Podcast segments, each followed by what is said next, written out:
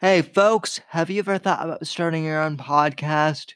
Maybe you've been listening to the Whitfield Report for a while and you're starting to think to yourself, hey, you know what? I could do this podcast thing.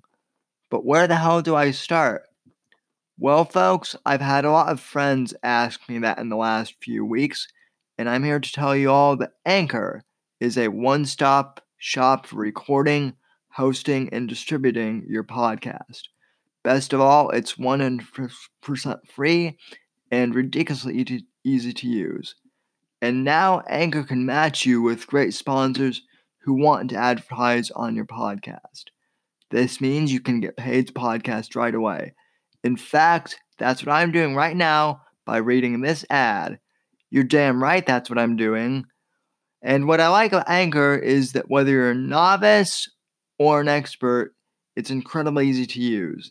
They have uh, great tools that you can use to record and edit your podcast if you're a novice just starting out. Or if you're like me and you're an old pro at this, you can bring your own tools and record your audio and then upload the files yourselves. Whichever way you podcast, it's extremely easy to use Anchor, and I highly recommend them. So get started today by going to anchor.fm forward slash start and I can't wait to hear your podcast, ladies and gentlemen. Now go out there and make some podcasts.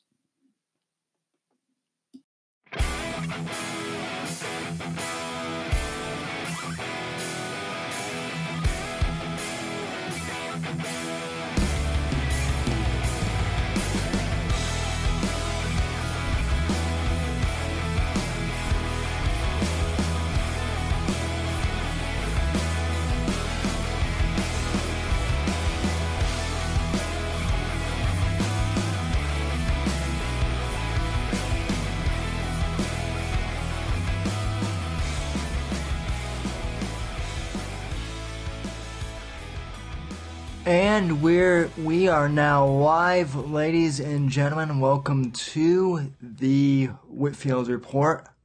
I am your host, Sam Whitfield, broadcasting live from NGC. We we are now live uh, broadcasting from NGC Studios here in uh, Southern Florida.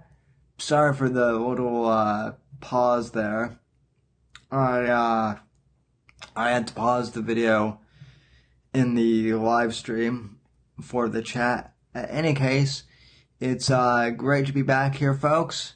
I'm Sam Whitfield, your host, and as always, we're here on Saturday night for the Whitfield Report, and you can reach the show via the following methods. As always, you can follow me on Twitter at SamW underscore NDC on Twitter, hashtag Whitfield Report. You can follow me on Gab at Sam Whitfield. You can follow me on Instagram at Sam at SamW underscore NDC. Hashtag Whitfield Report. Although I don't post many uh, political uh, posts on Instagram, but still you can follow me there if you uh, are so inclined to follow more of my non-political posts. You can uh, find me on Facebook uh, by going to facebook.com forward slash Whitfield Report and liking the page there. And then finally, for all other uh, ways of reaching out to me, you can reach out to me directly over on my website at thesamwhitfield.com. And as always, subscribe to the podcast on iTunes and please uh, give us a nice rating over there. Alright, ladies and gentlemen, a lot uh, to cover on the on the uh, front of the news uh, tonight. A lot of stuff happened this weekend that is important for covering. Uh, real quick, before we get into the news, I made an announcement uh, at the end of last week that Christian Bladt from the uh, Dennis Miller option would be uh, joining me on the show this evening. And uh, unfortunately, Christian was not able to join us. uh, tonight. He had other obligations. Uh, Dennis Miller is getting ready to hit the road uh, to make his new, to actually uh, do the filming of his new stand-up special, his ninth one, and so Christian is busy helping him out here. So uh, we're uh, so Christian and I are talking about when to reschedule the uh, interview, and we may do at the end of the month. Although I'll be leaving um, at the end of the month, I'll be going on vacation uh, at the end of June and, and, into July. So we may be doing the interview uh, after I get back uh, in early July. But for this week, uh, we're covering uh, just some more of the topics of the world, and, and, the big news of the world right now is, uh, you know, President Trump in North Korea. Now, this was, in my opinion, this was a big uh, win for the United States. Hence the title of tonight's episode President Trump Can't Stop Winning. For uh, several decades, we've tried to, we've attempted uh, to sit down with the North Koreans and uh, make some progress towards denuclearization and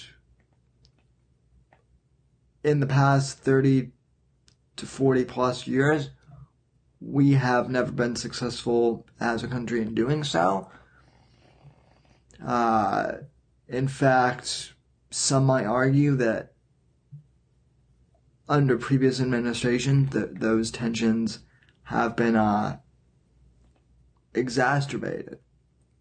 Um, so President Trump went to North Korea this past week and met with uh, Kim Jong Un, which a lot of uh, skeptics on both the Never Trump conservative side as well as the uh, left and the mainstream media, they all said it couldn't be done, ladies and gentlemen, and yet he already is in the process. He started the process of meeting with Kim Jong Un and discussing uh, terms for denuclearization, which in my mind is a win. Just the fact he was able to start uh, this, and uh, this is a big win for us, in my opinion.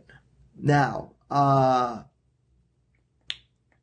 let me start this by showing a clip, just a, a, a brief summary from from Fox News of the uh, North Korean summit and meeting. There are a couple other clips that are, uh, you know, 30 minutes long, but you don't need to see the whole summit. You just, I just want to show the highlights, the best of, and uh, they should give a a pretty good uh, feeling of what went on. So, uh, cut number one. Let's uh, let's play the clip.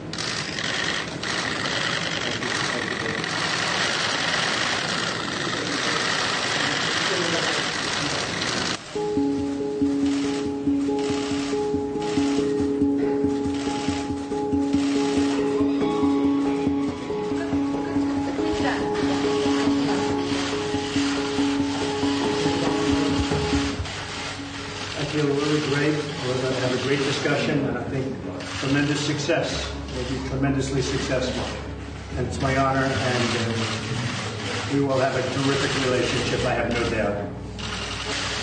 또 여기까지 오는 길이 그리 그게 쉬운 길은 아니에요. Well, it was not easy to get here. 우리한테는 그 우리 발목을 잡는 The past fit, uh, worked as fetters on our limbs, and um, the uh, old prejudices and practices uh, worked as obstacles on our way forward. But we overcame all of them, and we are here today. That's true. What a machine.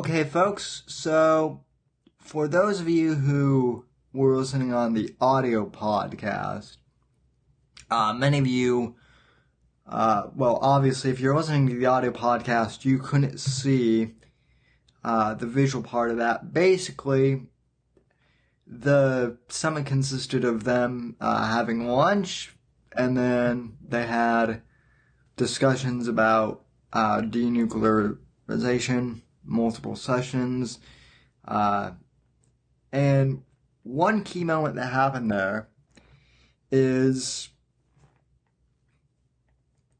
Kim said he was uh, willing to listen to President Trump and work with him on denuclearization, and Trump basically said the same uh, to him uh, regarding that they were willing to listen to each other and forge a new path forward. And uh, this is significant because I said at the beginning of the show a few minutes ago, we have never had this type of progress, at least to my knowledge. Certainly not in my lifetime.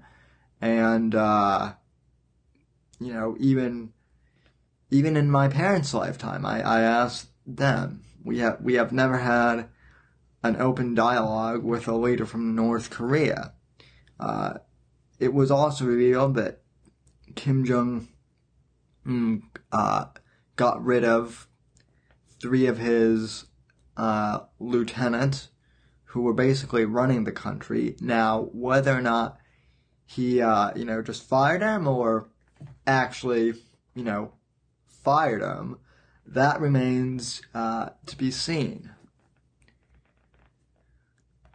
Like I said, the fact that we're having dialogue with with Korea is huge.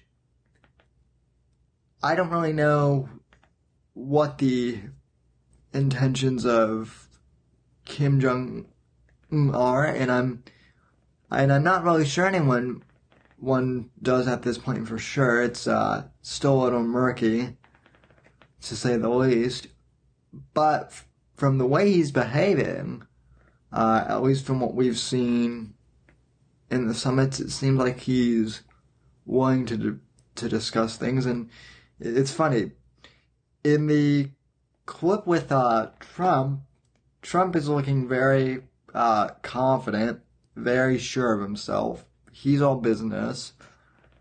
Uh, Kim looks like the looks like the the proverbial uh, you know new kid at school who's fat and obese and doesn't really know where to sit, and he's sitting there, but he's not really sure what to expect.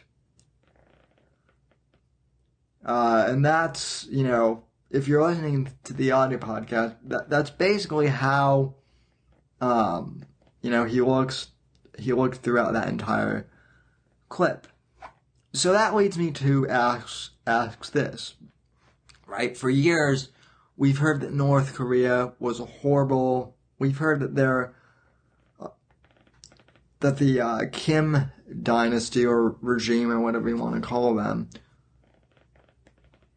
we've heard that the Kim family is horrible. That you know they're pretty close to not to Nazi-esque, and that they're crazy and that they're insane. And based on the history with the father and uh, grandfather, with uh, you know Kim Jun's uh, father and grandfather, there's pretty substantial evidence, you know, based on the past to suggest that that was true. Um, I remember when uh when uh Kim Jong uh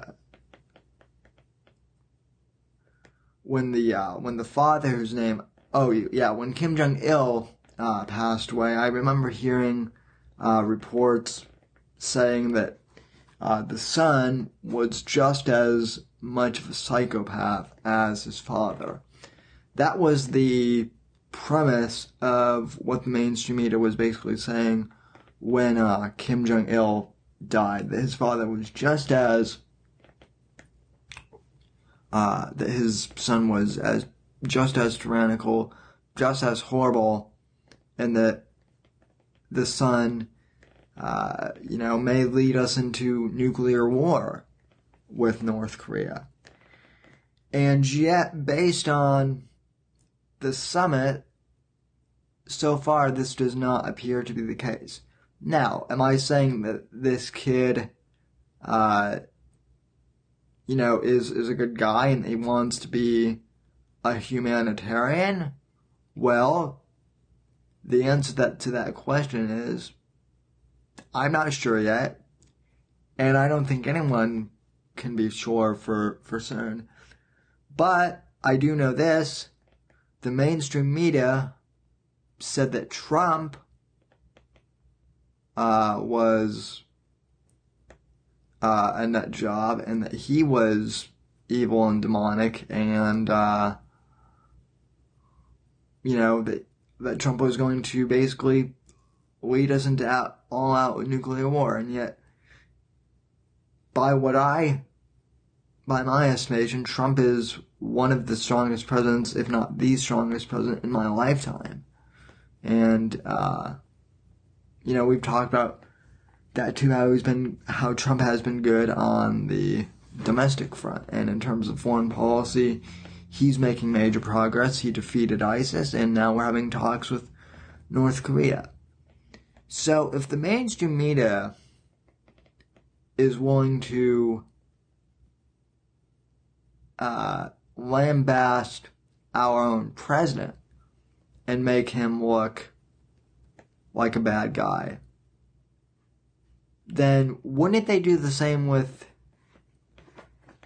uh, our foreign with foreign leaders in other countries who the U.S. might not have been uh, favorable toward in the past? Now, don't get me wrong. I'm not saying, like I said, I'm not saying that Kim is a great guy. The truth is, we don't know yet. But it's hard for me to believe the media when they say that Kim Jong Un is worse than his uh, father. It's hard for me to believe that statement from the media when clearly he was willing to sit down with the president and also uh, talk about the possibility of denuclearization. Um, and that's a that's a perspective on the uh, Kim situation that and the situation with North Korea that you want that you really won't hear anywhere else. Okay, I haven't heard anyone else in the media say that perhaps even in conservative media, say that perhaps the mainstream media is lying about North Korea. I, I haven't heard that yet. But like I said, it makes sense that, um, you know, they wouldn't be inclined to say, well, we don't actually know much about Kim Jong, and maybe he's a, uh, maybe he's not as bad as we thought he was. So, uh, you know, that's kind of my opening premise on Kim Jong, uh, basically. Uh, okay, let's let me read one of the comments here. By the way, if you're uh, watching us live on YouTube, you can chime in and, and uh, join the comments section. Whenever the show starts, you can uh, chime in with your YouTube account and participate with the other members of Sam's Savages live on the Whitfield Report and make your comments. So, uh, MJF Artistic Designs, one of our regular listeners, says it could be that he was young and basically, his father's military, run everything. And now he wants to change things, or he's a lying piece of scum and wants to screw us. Right you are, right you are. I mean, it could be, it could be either one of those things. The point I'm getting at with that is that the never Trump, uh, con- contingency of the conservative movement has already called, uh, Trump never, never, uh,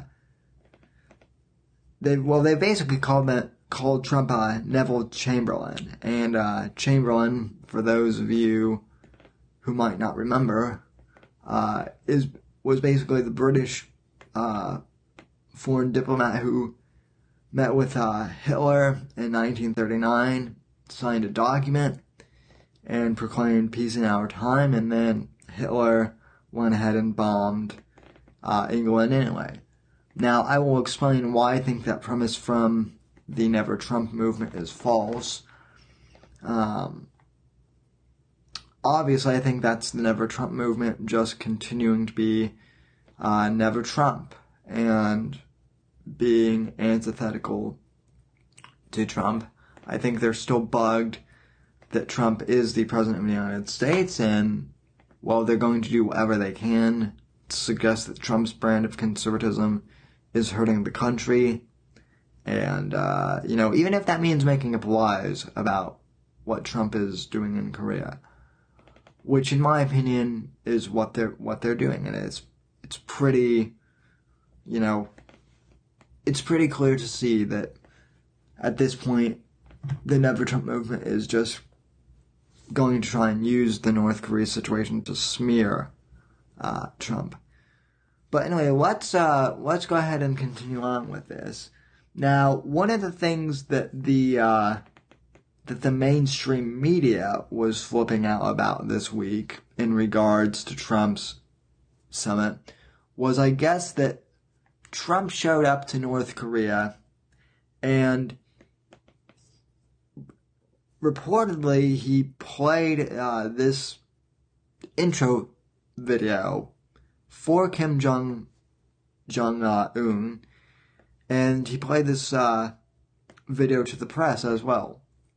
And the press has labeled this video as a movie trailer uh, event for the summit. And the media was criticizing Trump for saying, oh, well, you know, he just made a movie trailer and he doesn't actually take this seriously and uh, you know how how could he how could he do this? This is no time to play a, a movie trailer. Well, uh, you know, as far as as far as uh, quote unquote movie trailers go, I don't know. This is pretty underwhelming, but I do think that this quote unquote video, uh, this trailer is actually uh, made not so much for the North Koreans as the media likes to spin it, but more for the press here in America. But the media, I think, has tried spinning this around to make it seem like the movie trail was for Korea. I don't know. I have I have the trailer here, so I'll I'll play it for you guys uh, in the video. And for those of you listening to the audio podcast, uh, a lot of this is with audio, so um, if you're listening in the car or on your earbuds or wherever, you'll still be able to get a pretty good uh, glimpse of what this trailer is about. But uh, as always, you can go back later and rewatch the YouTube archive. But uh, anyway, here is the uh, quote unquote movie trailer uh, that the White House put out in regards to the, to the summit, uh, which it's not as epic as I thought as I thought it would be, as the media describes it, but it's uh it's decent. So cut number two, go. Seven billion people inhabit planet Earth. Of those alive today, only a small number will leave a lasting impact. And only the very few will make decisions or take actions that renew their homeland and change the course of history. History may appear to repeat itself for generations. Cycles that never seem to end. There have been times of relative peace and times of great tension. While this cycle repeats, the light of prosperity and innovation has burned bright for most of the world. History is always evolving, and there comes a time when only a few are called upon to make a difference. But the question is, what difference will the few make? The past doesn't have to be the future. Out of the darkness can come the light, and the light of hope can burn bright. What if a people that share a common and rich heritage can find a common future? Their story is well known, but what will be their sequel? Destiny Pictures presents a story of opportunity, a new story, a new beginning, one of peace, two men, two leaders, one destiny. A story about a special moment in time when a man is presented with one chance that may never be repeated. What will he choose? To show vision and leadership? Or not?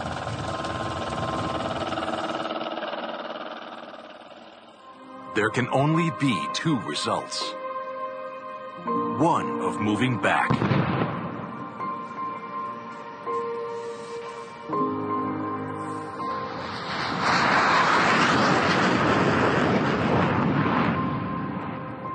Or one of moving forward.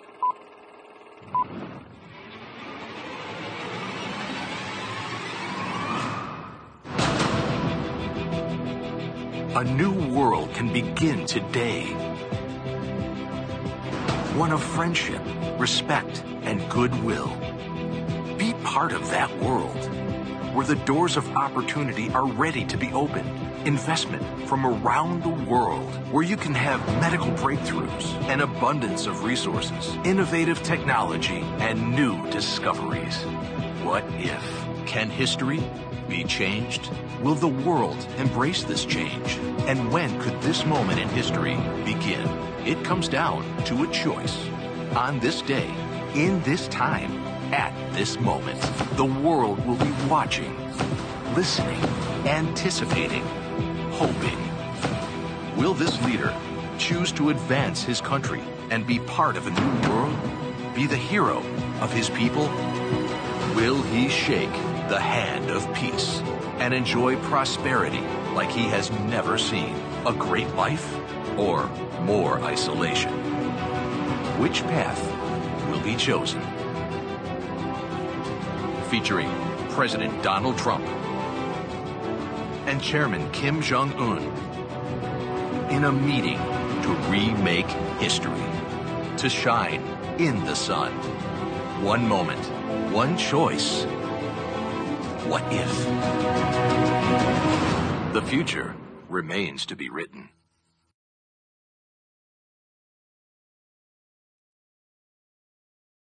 Alright, so that was the uh, quote unquote movie trailer uh, played for,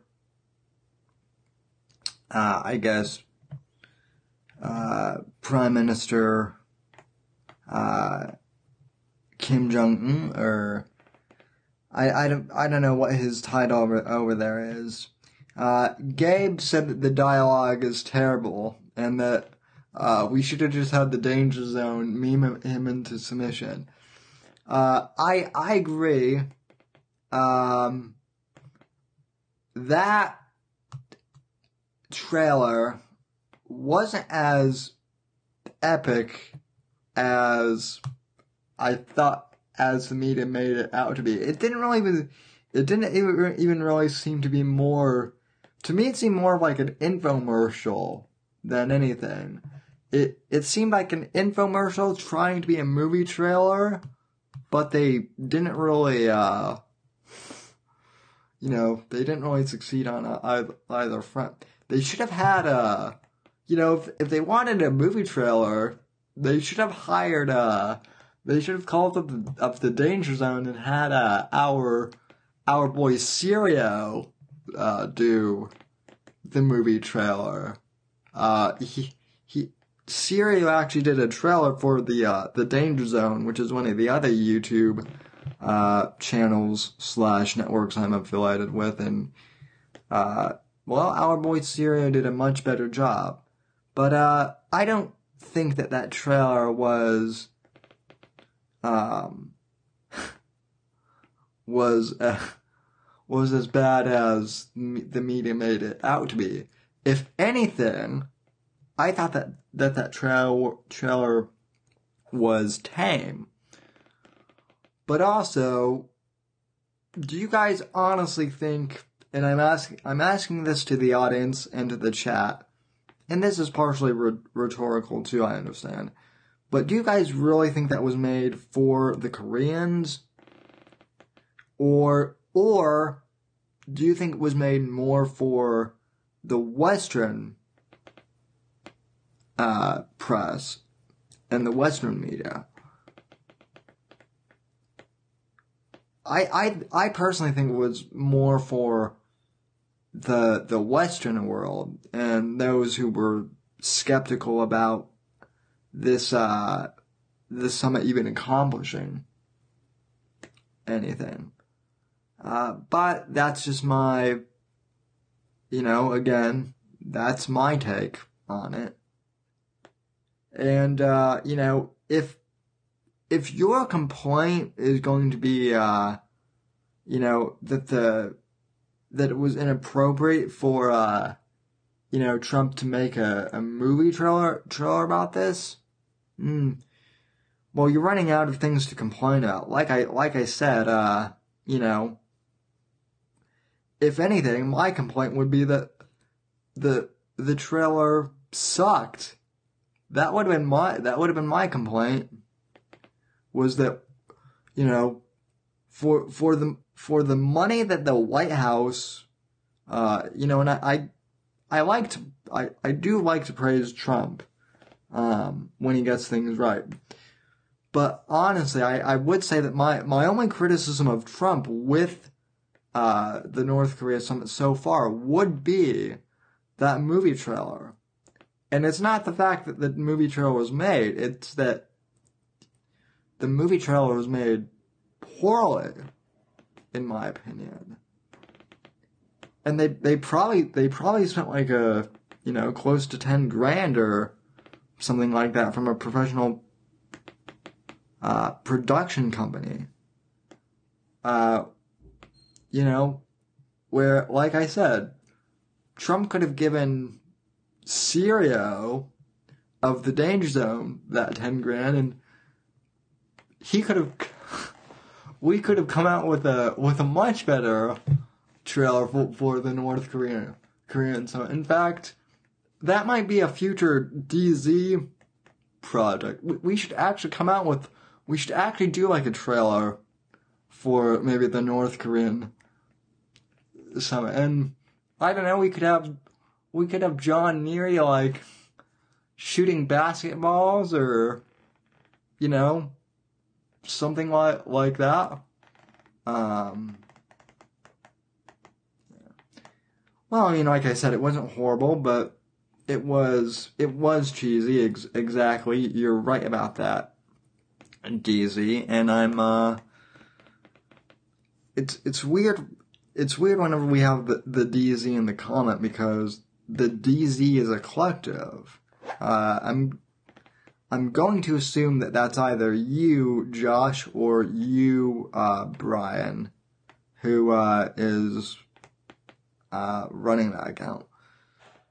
But either way, so like I said, the movie trailer, eh, was it bad? No. Was it cheesy? Yes. Is it really part of the, uh, you know, is it really part of the, uh, you know, big story here, or should it be? No. But what, but what are you gonna, what are you gonna do? Uh, you know, this is the age of fake news when the media likes to make a big deal out of everything. Like I said, the, the trailer's shoddy quality, you know, is my biggest complaint. Um, hey, now we have two, now we have two Brians, uh, in the, in the chat. And, uh, yeah, so, also, uh, welcome to the mod, to the, uh, to the DZ account. So, you now moderate my, uh, you now moderate my channel under both, uh, accounts now, because that's how, that's how cool you are. But, uh, anyway, like I said, trailer was, uh, cheesy, but, you know, I think so far that's, that's the worst part of it. Um, there was one other clip, uh, regarding the, uh, North Korea thing. Uh, let's see. Oh, um, let me, let me, let me see where it is in the playlist. Oh, okay. Um, I've got it.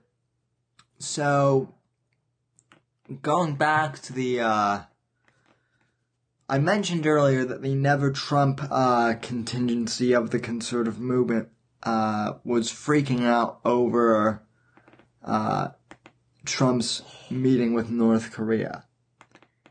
And I'm going to get into that a little bit more uh, a bit a bit later here in the program with two articles from National Review that I read. I think totally blow, blow this out of proportion. But I do want to take a moment to also uh, critique one of uh, someone I admire in the conservative movement, for the most part, but who I also had problems with in the uh, during the election, and that, of course, would be uh, Ben Shapiro. Now, for those of you who are longtime listeners uh, of mine, you know that uh, I interviewed Shapiro on my old uh, podcast, The Whitfield Analysis.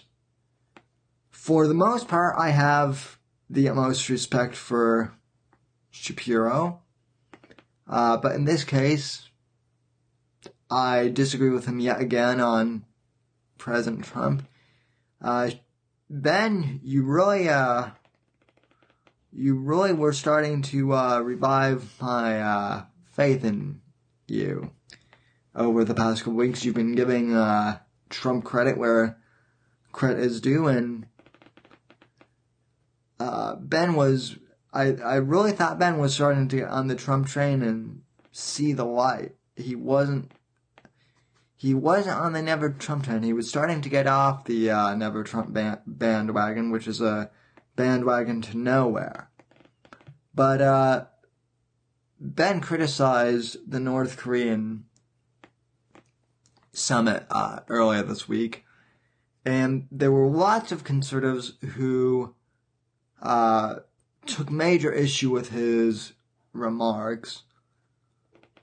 I also have issues with what Shapiro said regarding uh, North Korea. I don't I don't think what he said was that bad compared to what some people on Twitter were saying. But uh, I don't think Ben necessarily understands what what happened in North Korea either. So this is uh, Ben Shapiro's reaction to Trump's summit with North Korea. Uh, cut number three, go. And this is from local uh, KRLA news too. This is not the Ben Shapiro show. So, uh, cut number three, go. Thank you. For the Trump administration, it's been a whirlwind week with two huge foreign affairs stories dominating the week. Yeah, from the contentious G7 meeting over the weekend to last night's historic summit with Kim Jong un.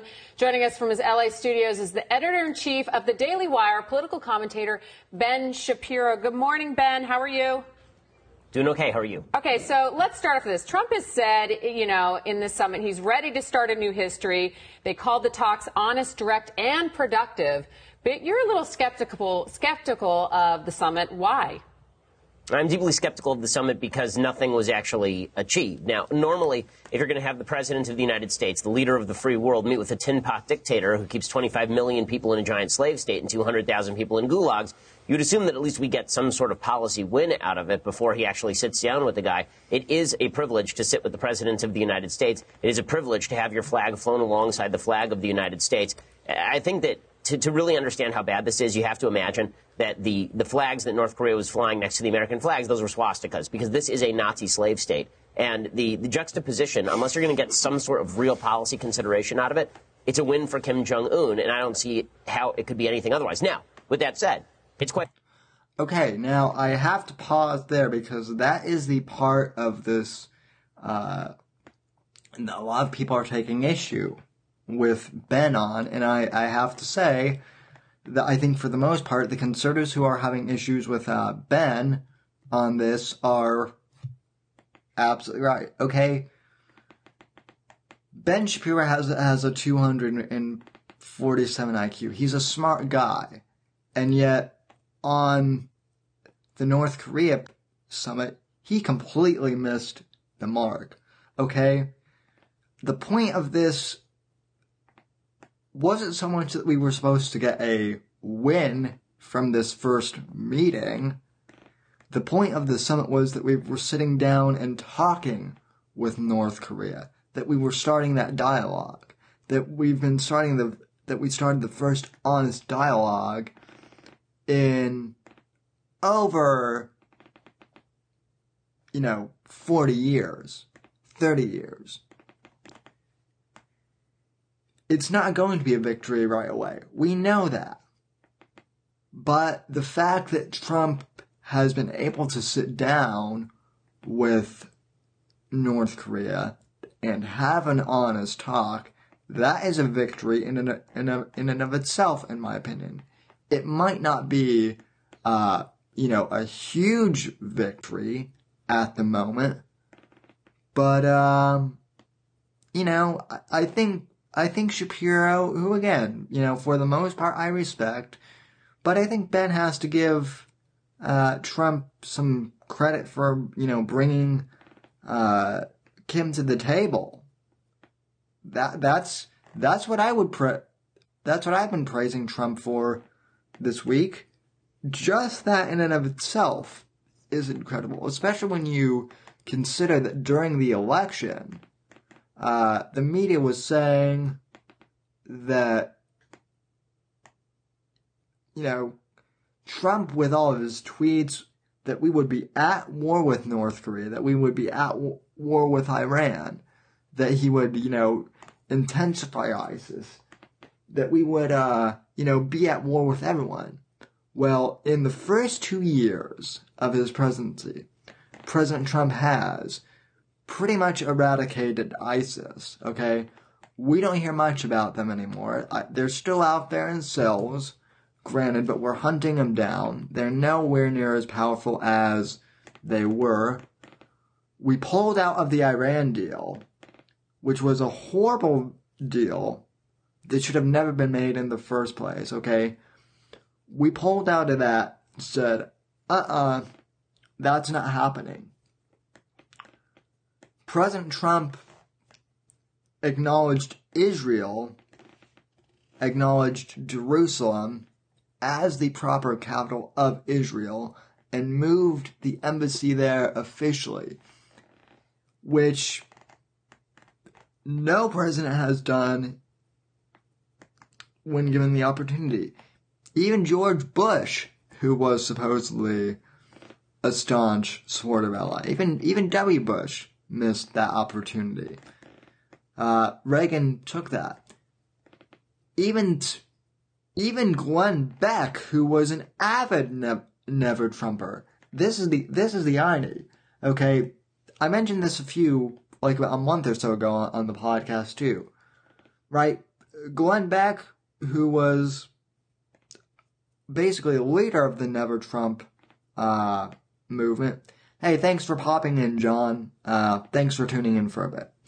Uh, be sure be, come back later and you know try and finish this uh, if you can. Anyway, as I was saying, uh, Glenn Beck, who was pretty much the leader of the Never Trump uh, movement, acknowledged that Trump, you know, has been pretty much conservative on everything he's done so far.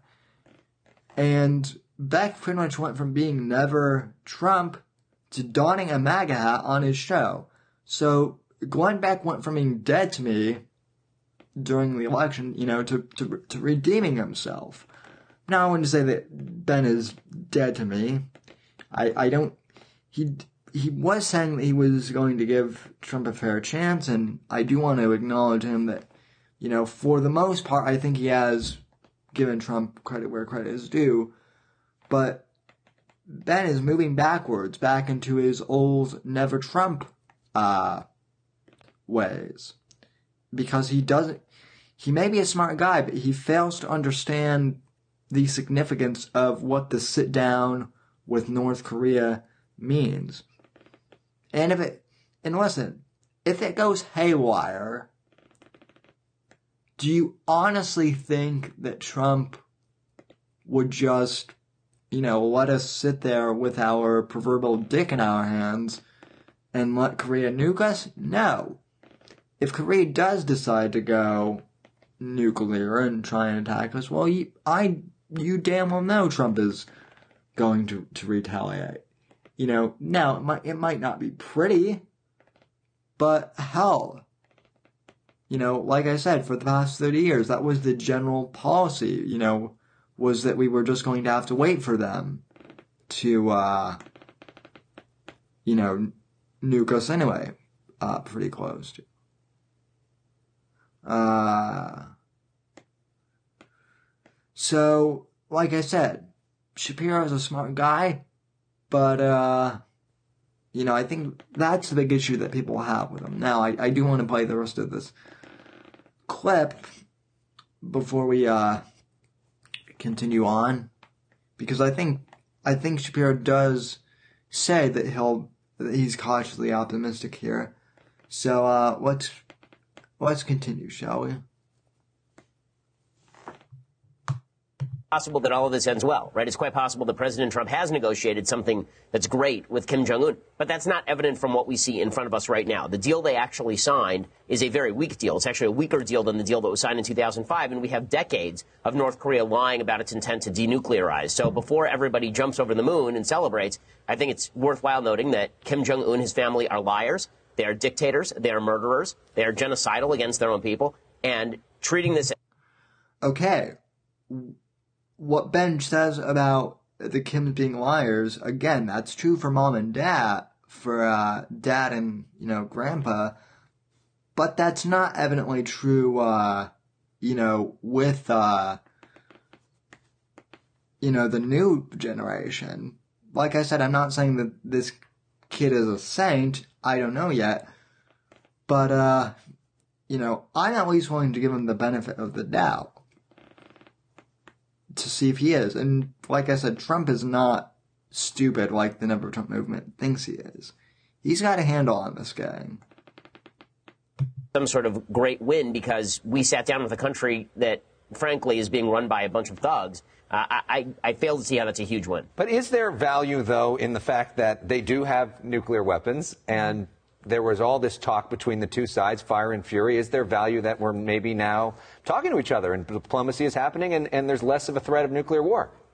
So I'm happy with low-level diplomacy, but having the president of the United States travel over to Singapore and have high-level talks with the head of a nuclear-armed terrorist state, uh, it, it, grants an, an, enormous amount of legitimacy to Kim Jong Un. I mean, Kim Jong Un was treated as a celebrity there. The president of the United States has now put out a video on his Twitter account that shows him basically celebrating having met with this guy. I, I don't see why that's anything useful. Again, I'm happy to.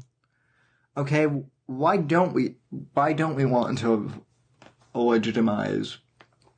Kim Jong Un. Again, I get the fact that Korea may be dangerous, but again, everything that Shapiro and the Never Trump uh, movement has basically said about Kim Jong Un, they're they're basing that based on the past of his father and grandfather, and this this is why.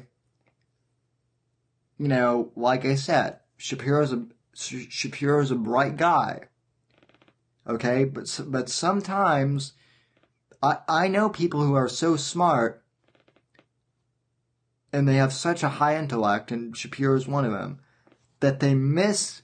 They're so smart that they overthink things, ladies and gentlemen. They have, they have such an they have such a high intellect that they tend to over intellectualize things, and they they tend to overthink things.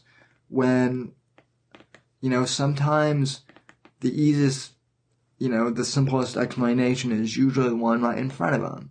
So, uh, let's see. Yeah, yeah, Brian's right. legitimizing this guy is a, is a solid, uh, move. He has, he has fucking nukes.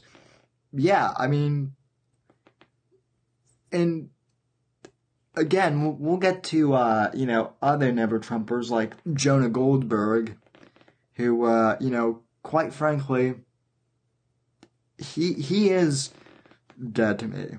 And the national, the whole team at National Review, with the exception of a few writers over there, uh, you know, no, well, let's be serious. No one reads National Review anymore.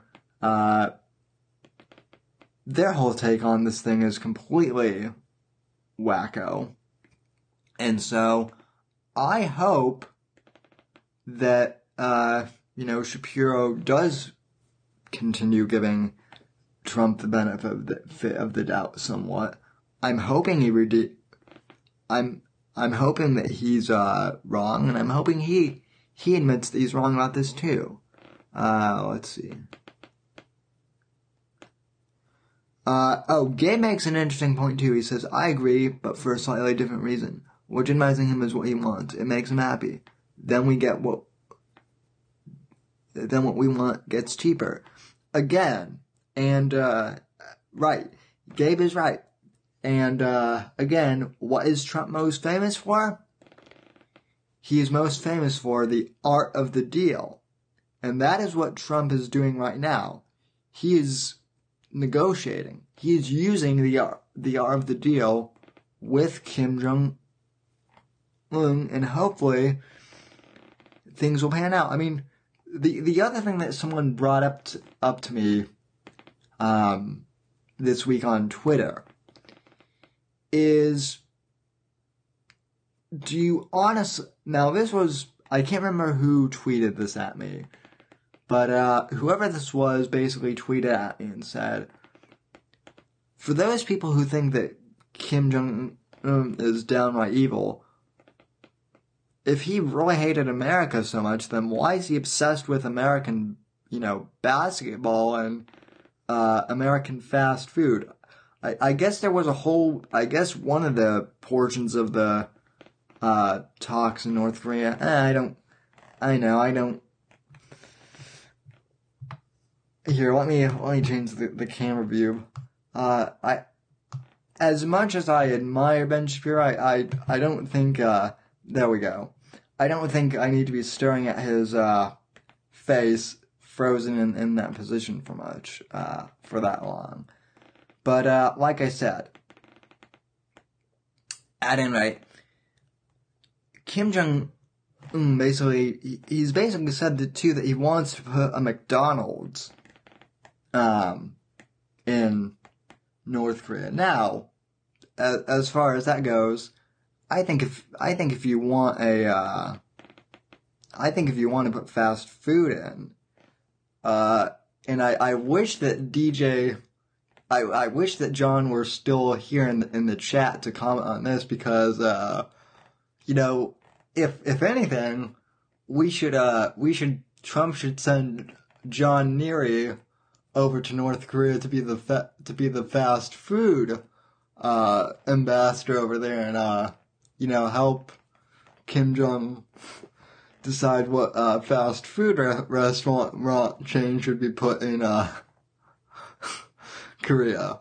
Because, uh, you know, I, I certainly think that McDonald's is kind of the, is kind of the low, you know, that, that's, that's kind of a low offer. I, I personally think that, uh, Kim should start by demanding a Shake Shack and then work his way, uh, down from there. And maybe they'll maybe they'll end up with uh Wendy's or something like like that. I I think I think that is definitely more uh plausible at at this point. Yeah, don't my my advice to to Kim Jong Un is uh you know don't uh don't go for McDonald's right away. Uh, negotiate for something a, a little higher up. I, I think I think your pe- your people would actually uh, appreciate you for that.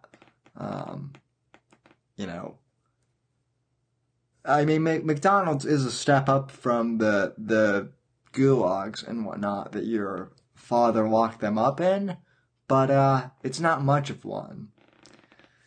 Uh, okay, all joking aside though, I do think that it's a pretty good uh, start. Well, yeah, MJF also also brings up Steak and Shake. Yeah, st- Steak and Shake would also be a comparable option. But uh, let's see.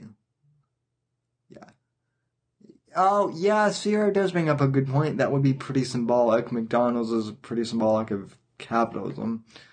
Yeah, that that's a good point, Zero. I'm just saying that, you know, if Kim wants fast food, you know, he should go for a little higher quality than than just Mickey D's, but that's just my opinion.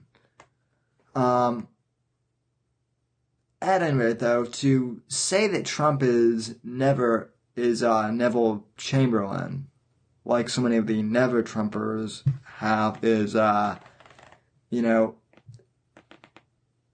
this is when I really start to roll my eyes, and uh, you know, at publications like National Review, and this is why I'm so glad that Trump got the nomination as opposed to someone like Mitt Romney, or God forbid, Jeb Bush.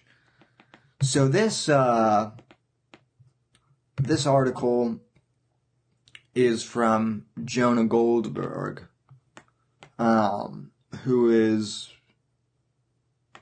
who's editor at large at National Review. And now, I mean, basically, he's the only one who puts anything out regularly over there. And like I said, he's kind of to me right now. But you know what they say: keep your friends close, but your enemies closer. So. uh you know, let's go ahead and dive in. I think this uh, article is pretty laughable. I'll have it linked in the show notes too. So those of you who want to read this uh, can, but honestly, I think, you know, you're better just watching me uh, read it for you. So, Trump, so Goldberg starts off basically by comparing Trump to Chamberlain based on his tweets. So he writes, President Trump is, tre- is tweeting up a storm this morning on the topic of how he's brought us peace in our time. Uh, okay. Then he's reading the Trump tweets. Just landed. A long trip, but everyone now can feel much safer than the day took office. there's no longer North there's no longer a nuclear threat from North Korea. Meeting with Kim Jong Un was interesting and a very positive experience. North Korea has great potential for the future. Okay, now, right there, Trump didn't say that things were, you know, smooth sailing from there. He said that North Korea has great potential for the future. So, like I said, right there, Trump isn't stupid. He's saying that we have potential. He knows that this is just the start and it's not official, okay? Uh, okay, next tweet from Trump that Goldberg cites. Before taking office, people were assuming that we were going to war with North Korea. President Obama said that North Korea was our biggest and most dangerous problem. No longer. Sleep well tonight. Okay, that's the second tweet that Goldberg cites. Okay, third, we save a fortune by not doing war games, as long as we are negotiating in good faith, which both sides are. Okay, okay, on to uh, Goldberg's article. There are so many points one could dilate on. The quote unquote deal we struck is less concrete and detailed than the previous de- deals we cut with North Korea. Yeah, which no one talks about anymore. So that really doesn't, they don't really matter anyway. It contains fewer assurances and binding guarantees than the Iran deal, which again was crappy and it fell through. Though Trump does have a point when he says, at least we are not giving North Korea $150 billion. These tweets contradict Trump's own statements about the work that still needs to be done and so on. But the interesting question for me is whether or not, quote unquote, there is no longer a nuclear threat from North Korea. On the most basic level, this is pure balderdash. Literally no facts on the ground have changed from the day before the summit. The the Norks, okay, I guess the North Korean. The no, the Norks have the same missiles, the same warheads, the same capacity to do what they wish. There has not been a single relevant or meaningful de-escalation on the ground or under it.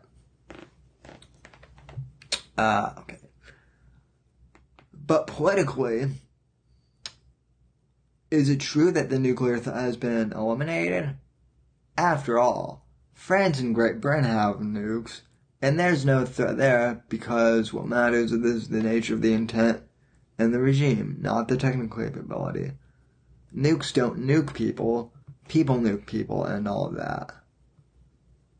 It seems pretty clear to me that at least for the next six months, which will conveniently get us through the midterms, the threat of confrontation with North, Korea has lessened.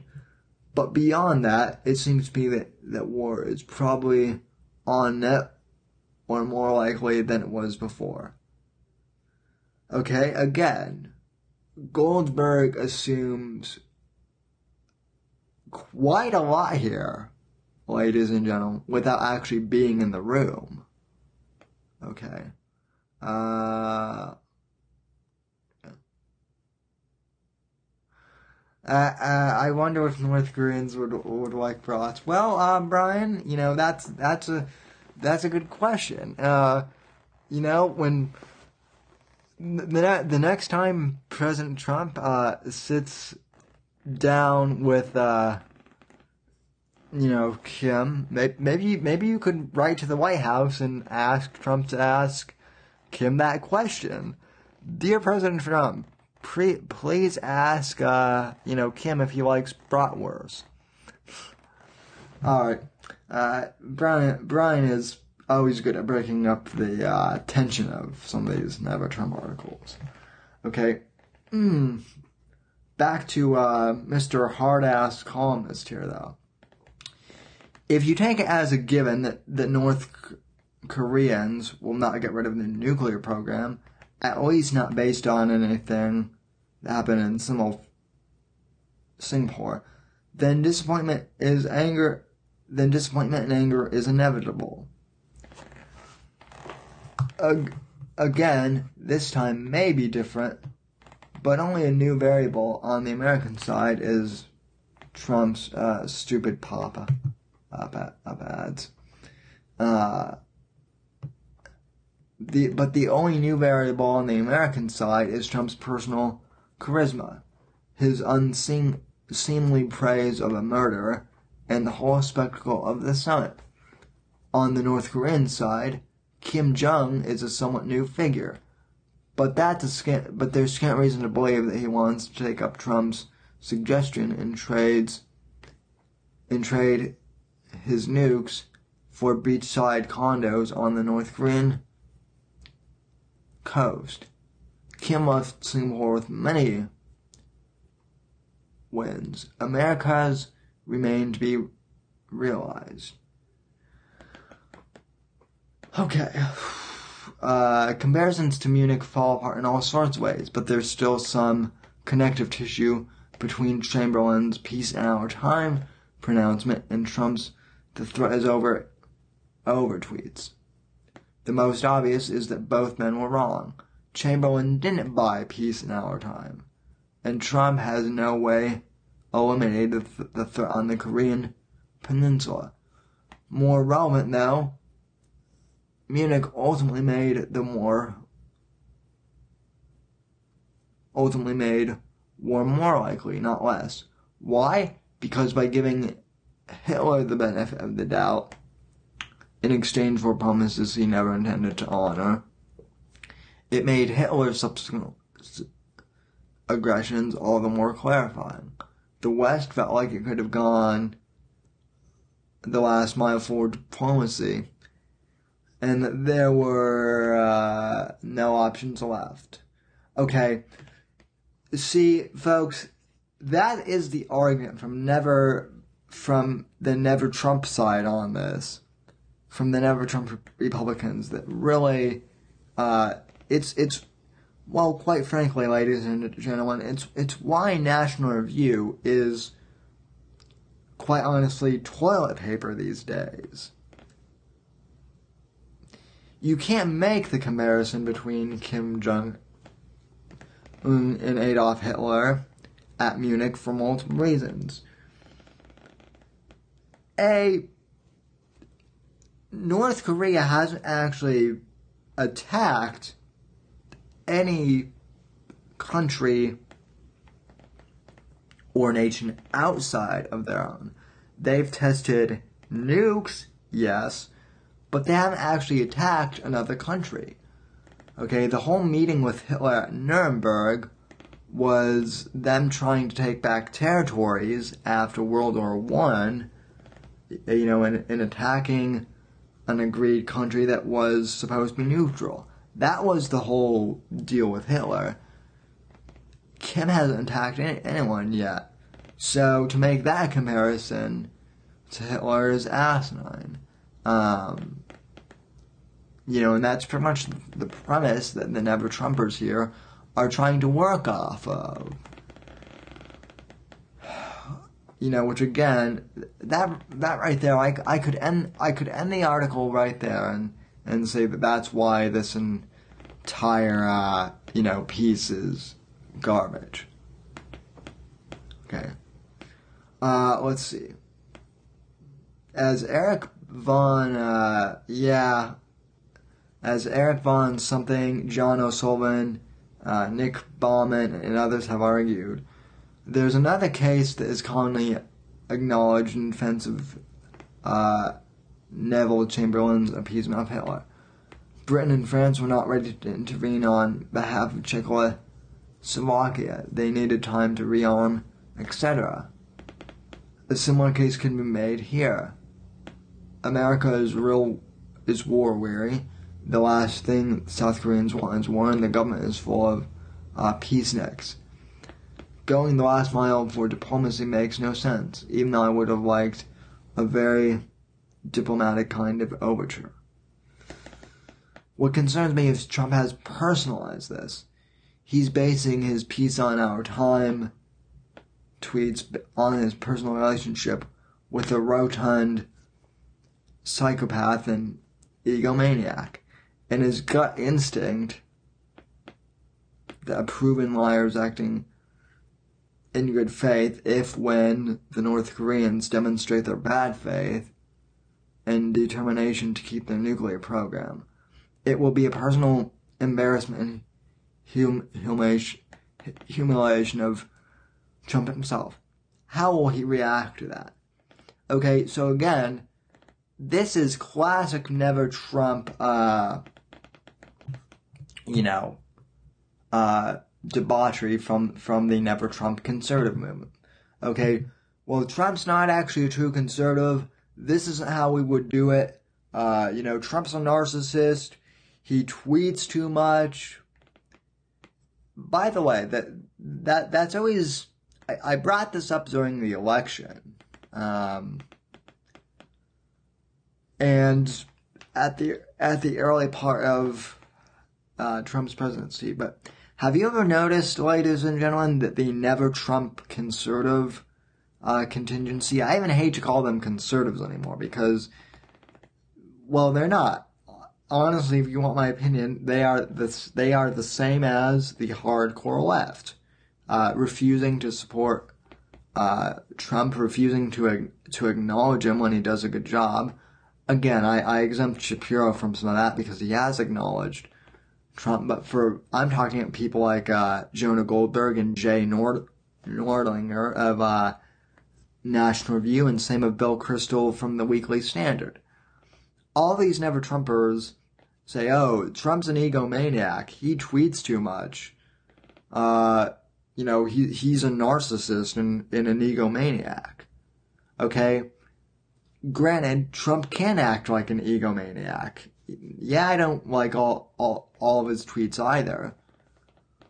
But as far as his policy goes, okay, again, this is a man who has named Jerusalem the, uh, you know, official capital of Israel and who, who moved our embassy to Jerusalem officially. This is a man who has you know, through commanding the military, has successfully defeated ISIS, uh, you know, for all intents and purposes. This is a man who pulled us out of the Iran deal. This is also a man who, on the domestic front side of things, has brought black unemployment down to a down to five percent, which is a historic all-time low. This is a man who symbolically pardoned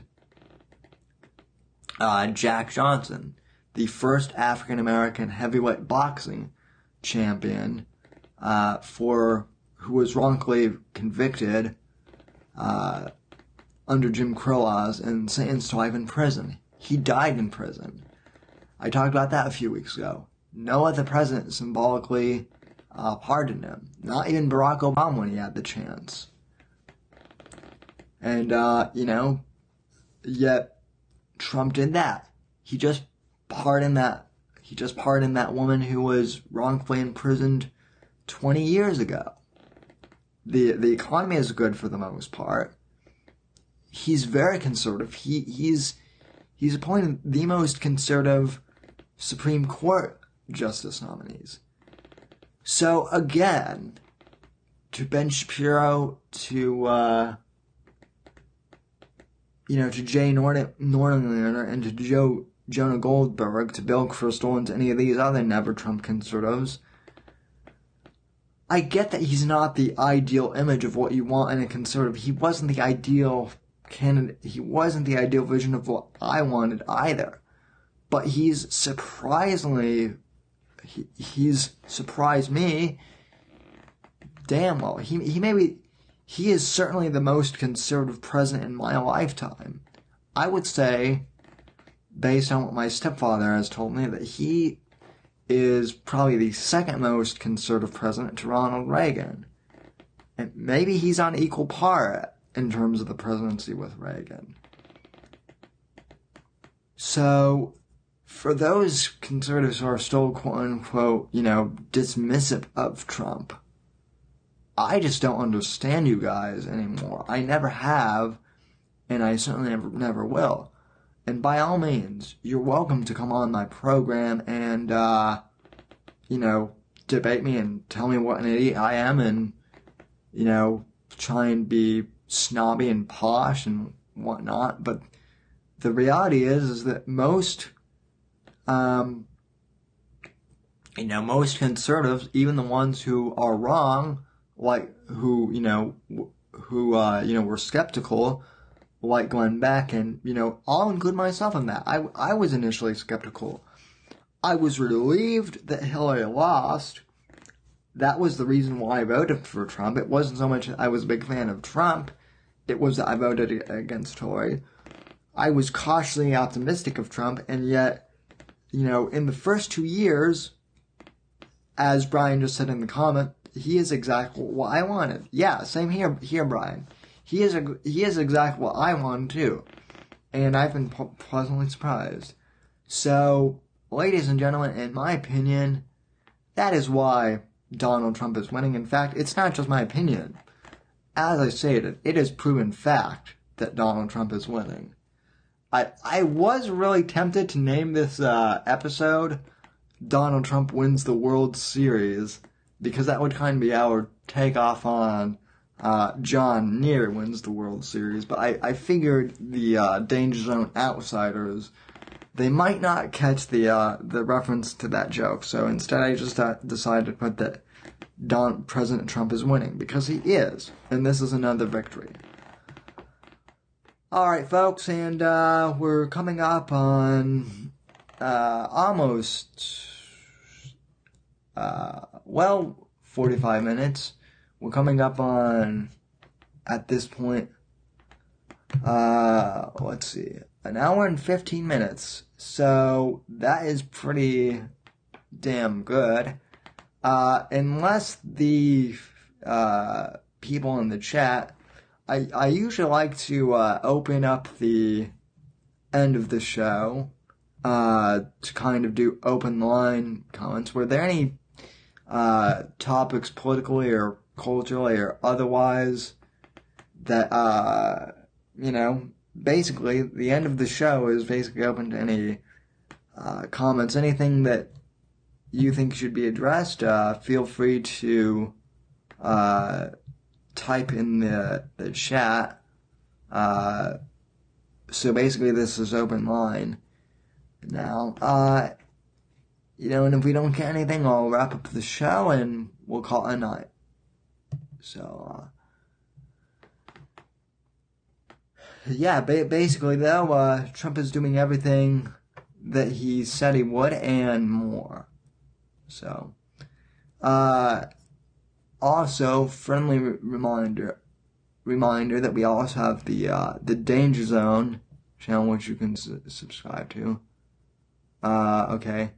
Oh, Manafort and Cohen.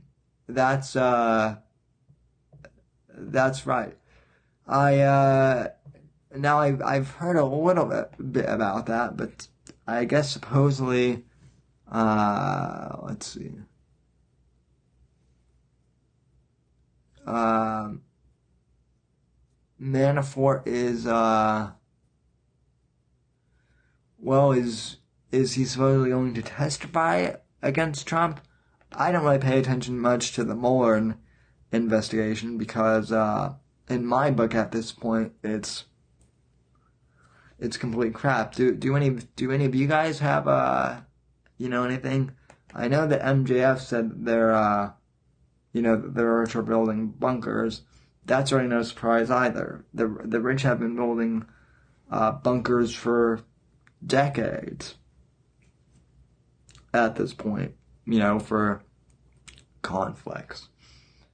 Yeah, another reason why I hope, uh, you know, Trump's deal with the Koreans work work out. So, okay, I will say the one thing about Manafort and, uh, let's see. Yeah, I knew Manafort was in, in jail. Listen, Mueller isn't going to find anything. He, he's he's tenacious, but Trump is clean. Uh, the Dems have to be tearing their hair right right now because the Mueller investigation isn't. They're not finding anything legitimate, And this is this is what this is what is also great about North Korea and about the whole thing with Israel and everything else. Trump is kicking ass and making the uh, you know the Mueller investigation team look like a bunch of morons. Uh, it's great. I love it. Okay, let's see. Uh, okay. Uh, Brian says Manafort is in jail and the FBI put together uh, shredded documents from uh, Cohen's house. Uh, okay. Yeah, I, uh, oh, so that's what that headline, headline was about. So, I, uh, now I, I, I did read something briefly on, on the Drudge Report. I, the other day, I guess an FBI agent has admitted, uh, that he was in on some collusion to try and sabotage, uh, Trump from winning the White House. Well, yeah, Josh, Trump, Trump is a germaphobe, definitely clean. Uh, yeah. Well, I mean, well, it's funny that you mentioned that Trump is, is a, is a germaphobe. Because, uh, you know, let's look at Trump as, a, as a man real quick, right? Successful businessman. He took a small loan from his father of a, of a billion dollars, which is actually not that much by billionaire standards he took a small loan and tripled that. Yeah, he had some bankruptcy. He had some failed businesses. Every entrepreneur uh, does at, you know, one point or another. Not all business ventures are going to be successful. But, uh, you know, Trump tripled his dad's income, became a billionaire, became a, he turned his family's, you know, company into an all-American brand, basically you know, on uh, multiple levels of franchising and, you know, marketing, television, books, clothing, uh, you know, food, restaurants, uh, obviously the real estate empire. And, uh, you know, I mean, he's had affairs with women. That's, you know, that's undeniable. They've all been consensual. Uh, his, his one vice seems to be women. He doesn't, uh, drink alcohol. I, I actually just learned that recently. Uh, I did not know this, but apparently it's common knowledge that he doesn't, um, he doesn't drink alcohol and uh, neither do Don Jr. or Eric. Uh, apparently, like neither of his sons drink alcohol. I I think Ivanka does, but even she drinks in, in moderation. So uh, I think it was Dennis Miller who made the comment this week on his podcast that really, uh, you know, because uh, because Trump doesn't drink, like his his one equivalency to that, I guess, is uh, tweeting random stuff on Twitter, and you know, like as he put it, Trump likes to light assholes up on Twitter before bed. You know that that's kind of his uh, nightcap, so to speak. Uh, which uh, you know, that's a you know if if that's his only vice, good for him. Uh, okay. He also has to be ridiculous in ridiculously good health to carry out the schedule he's been on for the last four years. Uh, oh yeah, that that's the other thing. Uh, you know, early on in his early on in the campaign, back when uh, Hillary Clinton had her health scare, she was trying to say, "Well, Trump is sick too." Uh, you know, he's not healthy. Trump Trump released his medical records and turned out he was like, you know, in peak health for a 69 slash 70 year old man. You know, he's, which, uh, you know, obviously when you're 70 years old, things are going to start falling apart naturally, but I guess for his age, uh, Trump is like in peak health, which, which is amazing considering fast food. Uh, he likes, he likes, uh, two scoops of ice cream before bed. Uh, now, Brian, here's the question you should ask. Instead of asking if Kim likes bratwurst, you should just ask President Trump, Dear, dear POTUS, do you like bratwurst? I, I, I bet he does. In fact, in fact, if, if I remember correctly, when I was in, in New York City at at Trump Tower, which is where I got uh, this lovely cap, I'm pretty sure that uh, that the Trump grill, if I'm not mistaken, I, I didn't I didn't eat there. I was only in the I was only in Trump Tower for like 15 minutes, but I'm pretty sure I smelled bratwurst coming from the Trump Tower grill. So I'm not sure if Trump likes bratwurst, but I'm pretty sure that Trump Tower makes uh makes bratwurst. Oh yeah, uh, Josh Joshua Rogers also says he he takes he uses two hands to make to uh, drink water. Uh, well, Josh, he's a better man than I am in terms of that.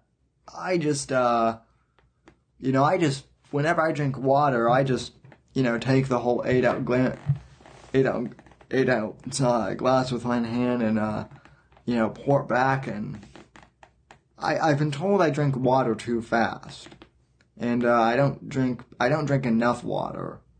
Too. That that's something that that's something that John has actually texted me about that that you that you that I need to drink more water. And you know what? He's right, especially now that it's summer. But uh anyway, yeah, um you know, make bratwurst makes America great again. Well, we well no, Josh. The thing of it is, we need to make we need to make bratwurst great, great again first. I actually like bratwurst, but uh, you know, anyway. And uh, I'm, while I'm mentioning that, if you like food related uh, you know, things, you can follow me on Instagram. Uh, right here at the on the bottom uh, left of the of the little bar. That's my uh, Instagram handle for those of you listening on the audio podcast. That my handle is at somebody at somebody underscore NGC uh, on Instagram. You can also uh, follow me on Twitter using that same handle. Um, yeah. Hot dogs will resettle the West. Eh, depends on what quality that they are. I I like real I like real hot dogs. So yeah, I, I like this hat too. Although uh, you know, I I I I regret to say, but I may need to get a new one. The uh the inside of my bill here actually is it's uh becoming a bit discolored because of well because it's summer. I wear this during the summer and I sweat a lot.